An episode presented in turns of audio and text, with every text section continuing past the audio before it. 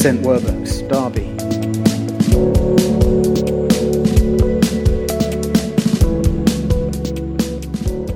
As Amy just reminded us on our brilliant kids uh, uh, video 10.15 this morning, if you haven't watched it, do go back and watch it again later on with your children. Um, but today's Mothering Sunday, and um, it's a weird Mothering Sunday. Mums, I'm sorry, you are probably not going to be uh, blessed and cared for in quite the same way that you normally would be. Um, but we love you we thank you. Uh, certainly in my house, I know that if it wasn't for Anna, um, everything would have fallen apart very quickly this week. They are keeping our families ticking over. They're looking after us and protecting us, helping us to structure our days and plan things and do everything else. And possibly, and, I'm, and not everyone's going to be in this situation, but I'm guessing for a lot of people, um, uh, it's there is a whole homeschooling thing that is now developing, and uh, there are some fears that may be coming around that as people um, are trying to work out what that might look like. I saw um, some amusing Facebook posts this week. One person who said day one of homeschooling uh, that two kids got suspended for fighting and the and the teacher got um, uh, sacked for drinking on the job, which I I found quite funny.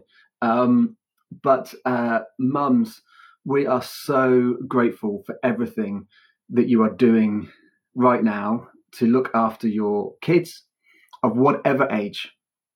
Mums who are in isolation, mums who are um, slightly older, uh, we love you, we honour you, we and and we love you so much so that we're not going to come and visit you today. Um, uh, we really do love you and thank you for everything you do. So I'm going to pray, and then we're going to crack on with uh, a bit of a thought for today. Loving Father, we we come before you in the midst of these strange, crazy, weird times that we are living through. Lord, we are trying to navigate each day with all the different challenges that come upon us, with all the practical realities, but also the emotions and the fears and the concerns that we are all grappling with. And so we want to see the good stuff that's going on in the midst of this all. Lord, we thank you for community. We thank you for people who are thinking of others. We thank you for our NHS staff, for our teachers, for our delivery drivers. Lord, we thank you for them. We pray for our government as they have to make some unbelievably difficult decisions. Lord, will you give them great wisdom and discernment in the midst of everything that they face? And Lord, today we want to thank you for mums and women everywhere Lord, we pray your blessing upon them. May they know that they are loved. It may not be the normal way uh, today for Mothering Sunday, but we pray that they will still know deep down that they are loved by all. We are so grateful for everything that they do, and we praise you for them. So we ask that you speak to us now, uh, use this time together um, online, and we ask that you will, by the power of your Spirit, speak to each and every one of us. We ask this in Jesus' name. Amen. Amen. So, um, we as a church have been journeying through the book of Acts over the last six or seven weeks or so, and today uh, we're going to finish up that story. If you're if you're new to us, today and you haven't been part of the journey, it's so good that you're with us. We are so grateful that you're here uh, online with us today. Um, and we would love you to, if you're interested, you can go back and hear some of our previous talks um, on our podcast. You've got lot, plenty of time now, so you can listen to some of them. But we've been using, as we've gone through the book of Acts, we've been using this idea, this metaphor of these ever increasing circles. And uh, the reason for that is because in Acts chapter 1, verse 8, we read that Jesus said to his disciples, You will receive power when the Holy Spirit comes upon you, and you'll be my witnesses in Jerusalem, Judea, Samaria, and to the ends of the earth. Acts is kind of the second part of the story of Jesus. Uh, in Luke, who wrote Acts, wrote uh, the, his first book, which is the Gospel of Luke, which is all about the, the, what Jesus started to do amongst uh, his disciples, how he lived and how he acted, how he cared for people, how he prayed for people, how he loved the outsider, and then ultimately how he showed his love for all of us by going to the cross. sacrificing himself so that we may know love and freedom and hope. And he took our place, he died our death. But resurrection happened. He came alive. He defeated death so that we can have life and a relationship with Him forever. And then as we get into Acts, we read this ongoing story of how, how, Jesus is then at work in and amongst his disciples and his followers as the church starts to form. Yes, Jesus move, he, Jesus goes ascends up into heaven at the um, end of chapter one. He um, disappears up into heaven and he is alive in heaven right now, interceding for us at the right hand of God. But he gave them this promise you will receive power when the Holy Spirit comes upon you, and you will be my witnesses in Jerusalem, which was the city, the center of the um, of Israel, the, the capital place. It, Jerusalem, Judea. Judea was the part of Israel that Jerusalem was in. Samaria, which was just beyond that, and then to the ends of the earth. There were ever increasing circles. And that when you get filled with the Holy Spirit, the third person of the Trinity, of God, that we will have that power to go out and to uh, be witnesses in ever increasing circles. And today we get to the end of that story.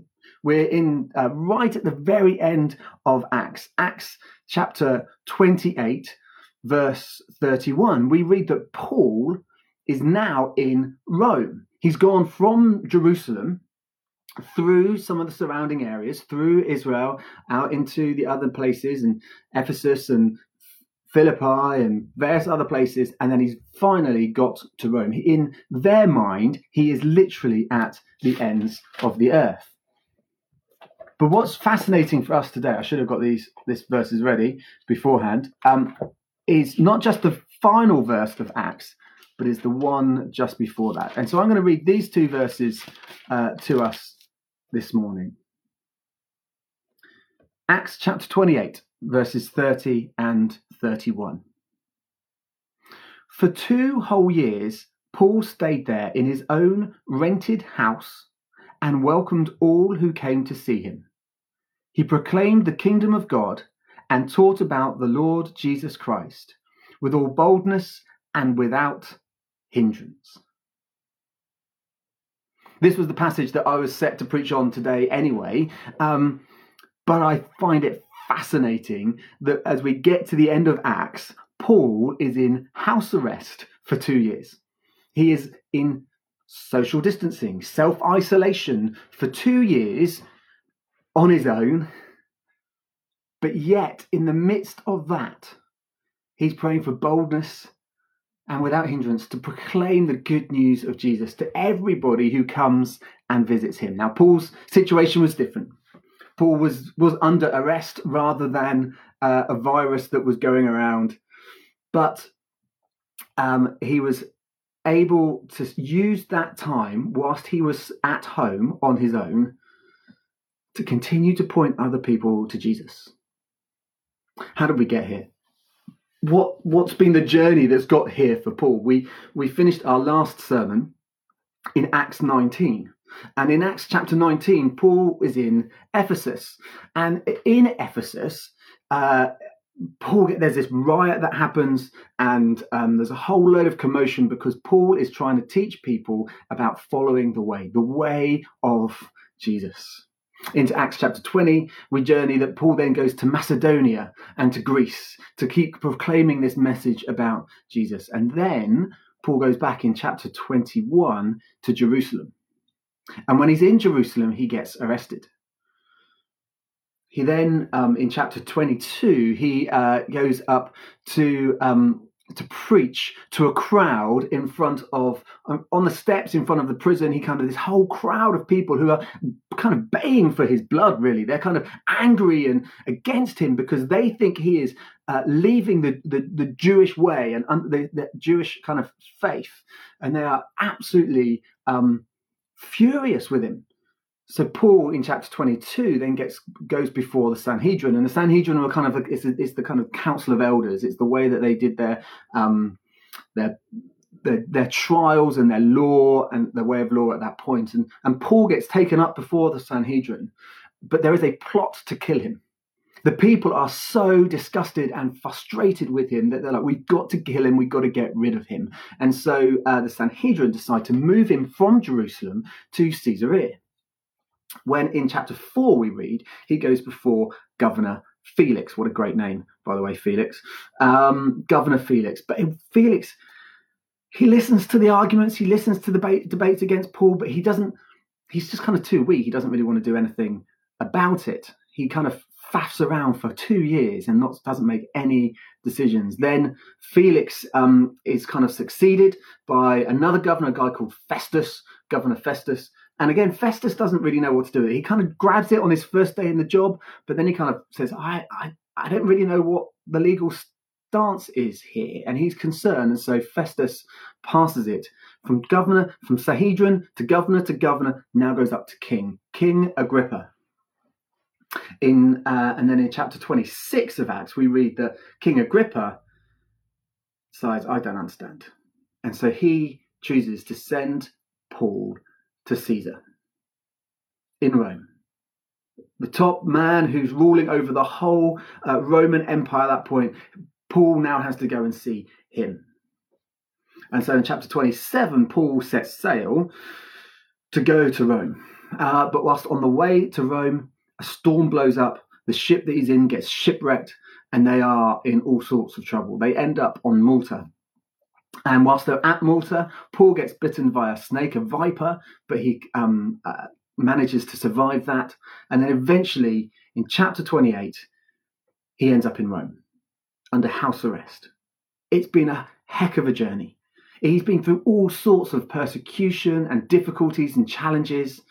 Uh, he's he's survived all sorts of threats against him, only to end up in Rome and to be under house arrest, stuck. But in the midst of all of the different challenges and the difficulties that he faces, Paul is able to keep taking the opportunity to proclaim Jesus. He keeps pointing people to him. Hope, not fear, faith, not fear, is Paul's mantra. Let's point people to Jesus in the midst of everything that is going on. So what do we learn from this story? What do we what can we how can we be inspired by what Paul is trying to tell us? Well, I think firstly, this starts with the fact that Paul had met Jesus. His conversion moment that we read about in Acts chapter 9, where Saul, his previous name, where he meets on the road to Damascus Jesus, or as Peter Kay would call it, the road to Damascus. But that road to Damascus moment where, where Paul, who was persecuting Christians, where he was trying to round them up and throw them into jail and, and he was stood, we believe, uh, by Stephen when Stephen was stoned to death. He was so adamantly against the Christian faith. But everything changed when Paul met Jesus for himself. Suddenly, this relationship with Jesus became real for him. And so it totally transformed Paul's way of thinking, his whole life, his whole mindset, because suddenly Jesus was alive and was real for him.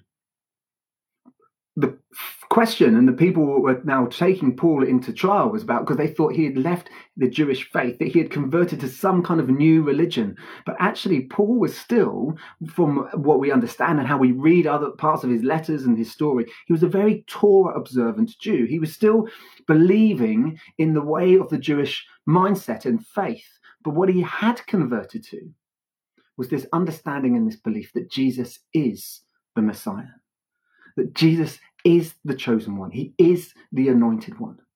And although everyone else had rejected him and had sent him to the cross, Paul was now absolutely 100% convinced that Jesus is the Messiah if you want to know a bit more about what, what that meant for the Jewish mindset, I'd, I'd, encourage you to listen to our previous podcast from last week when I was preaching about that in Acts chapter 19. But what it meant was that Paul was saying, it is true. I've met the resurrected Jesus.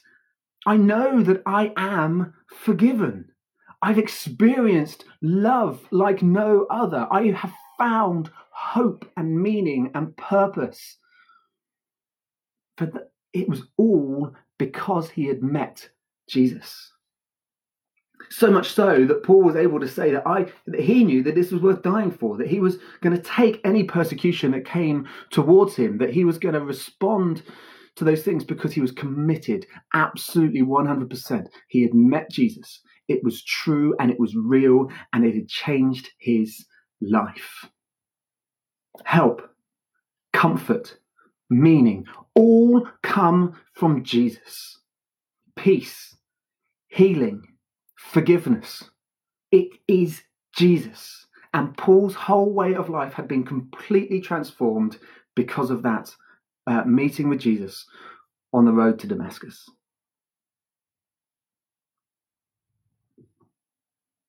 Paul also, as he journeyed through this, would have had fears and doubts. He wasn't some kind of superhero.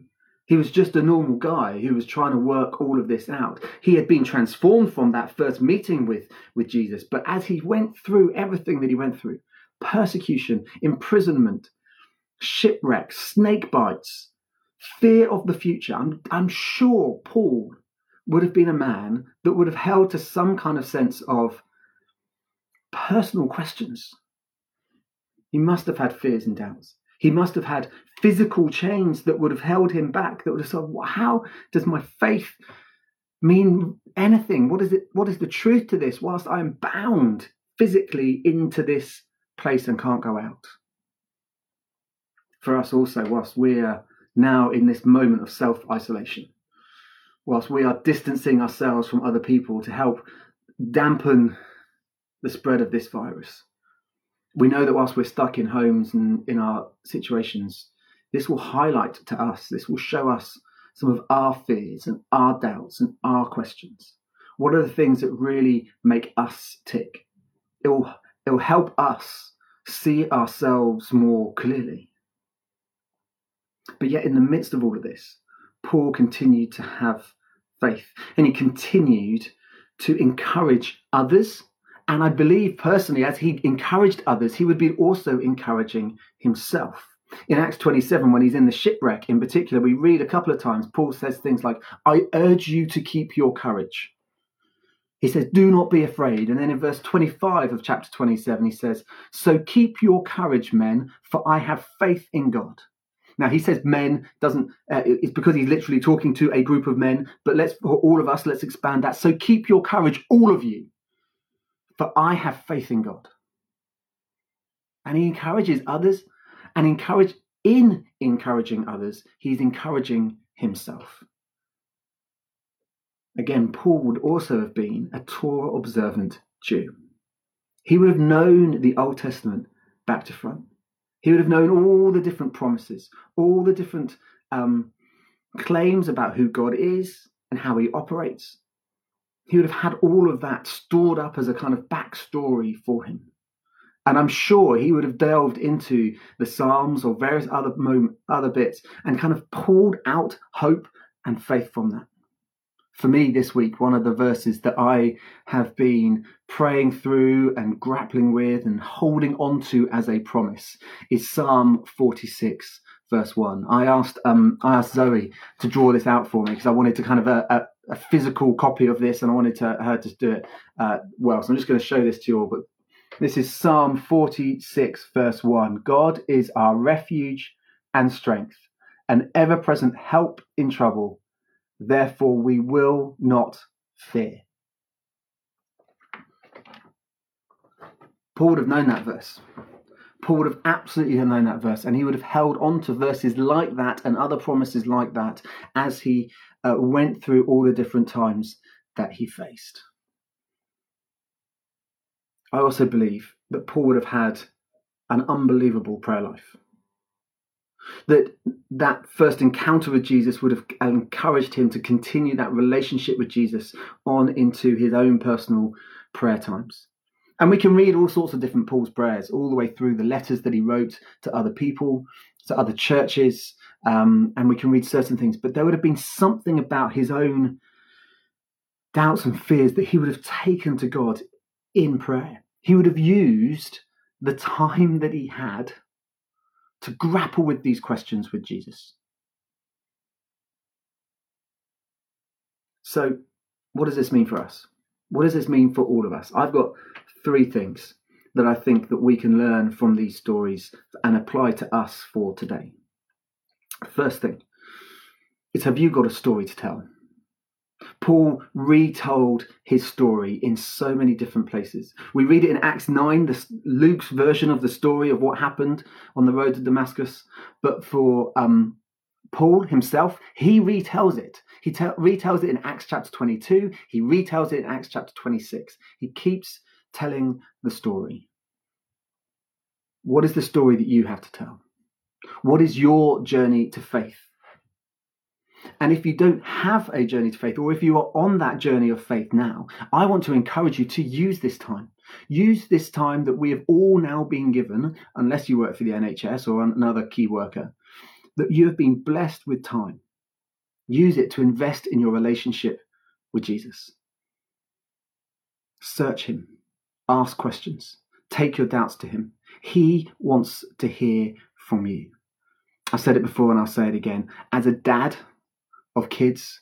When my kids are upset and they just cry at me, I find it quite frustrating because I can't do anything about it. But when my kids come to me and tell me what's troubling them, when they tell me what's on their hearts, I can actually step in and help them. I can do something about it. God is our heavenly Father who wants to hear from you. And so, in these days and in these moments, can I encourage you with all of my heart to seek Him, seek truth, seek hope, create your story with Him so that you have a story to tell. And if you have already got a story to tell, keep telling it. It will encourage you, it will encourage the people around you as you point other people to Jesus. Second thing I think we can do is that we can pray. We can give those feelings and those fears to God. We can take all of them to Him. So use the Psalms if you need to. Use the, the words that are already written out for us in other ways. Use that to kind of inspire your prayer life. Hold on to the promises that we find in Psalm 46, verse 1, in various other places. Take your, your questions and your concerns to Him in prayer. We um we haven't quite worked out how we can do worship in this kind of environment yet, in a kind of uh, me stuck in my room at home moment. Uh, but what we have done is we've created a couple of playlists on Spotify. I want to really encourage you to go and listen to those playlists. I know that for myself personally, I've really been ministered to through um, listening to one of the play- playlists on there. Um, really helped me to kind of hold on to the faith that I have and use that as prayer in the midst of a difficult and diff- challenging week.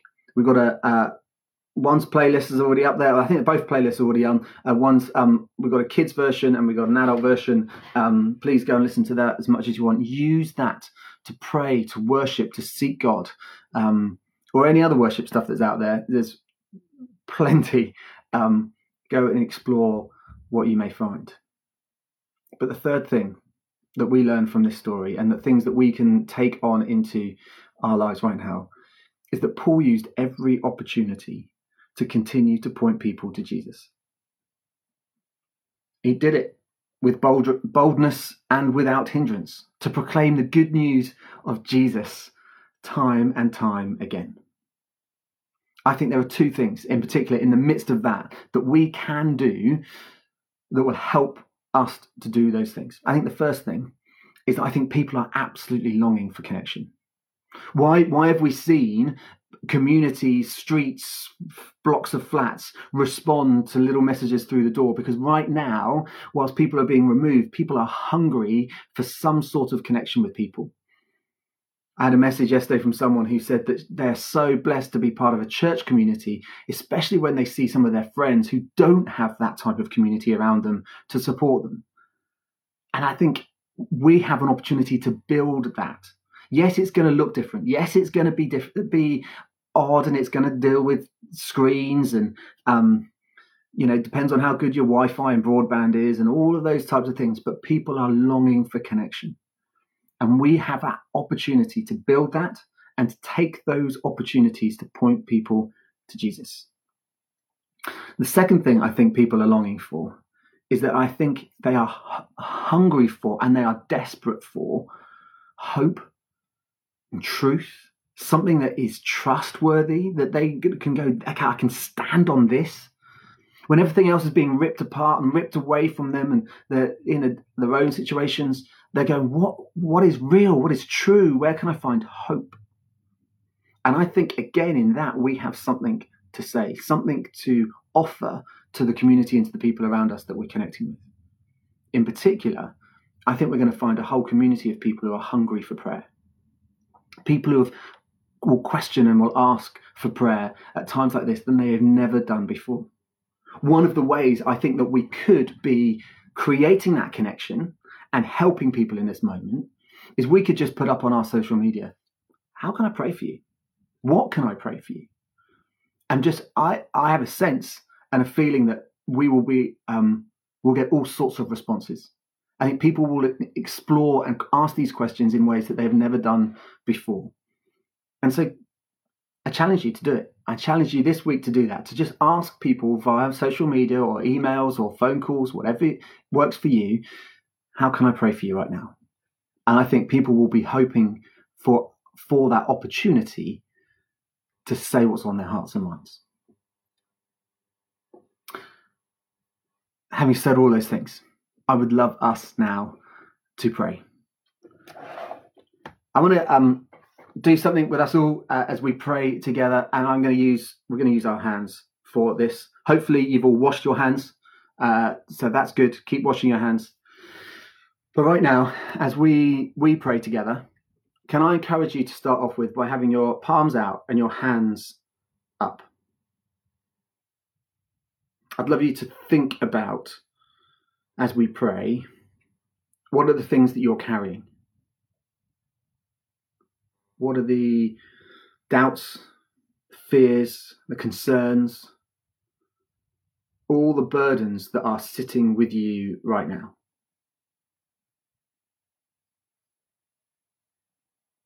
And as you hold your hands out, bring them to God. Name them before Him.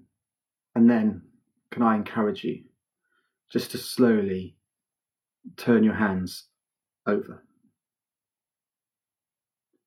And as you turn your hands over, feel those burdens and those challenges and those concerns dropping out of your hands.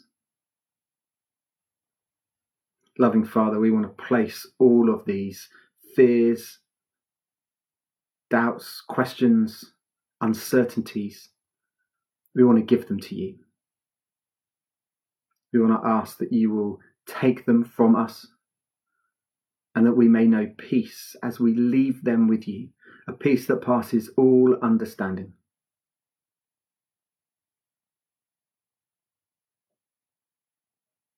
And then now let's turn our hands back the other way. And as we do that, I'm going to ask that we are filled with the Holy Spirit. Come, Holy Spirit, and fill each and every one of us right now.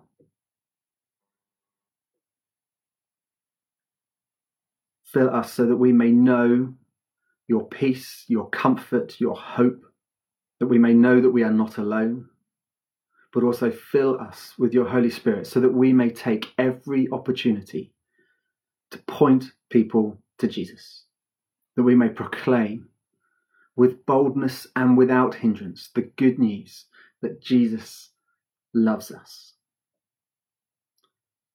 So fill us with you, we ask. Romans 15 says this May the God of hope fill you with all joy and peace as you trust in him, so that you may overflow with hope by the power of the Holy Spirit. May you be filled. May your hands be filled with the Holy Spirit and hope. Amen.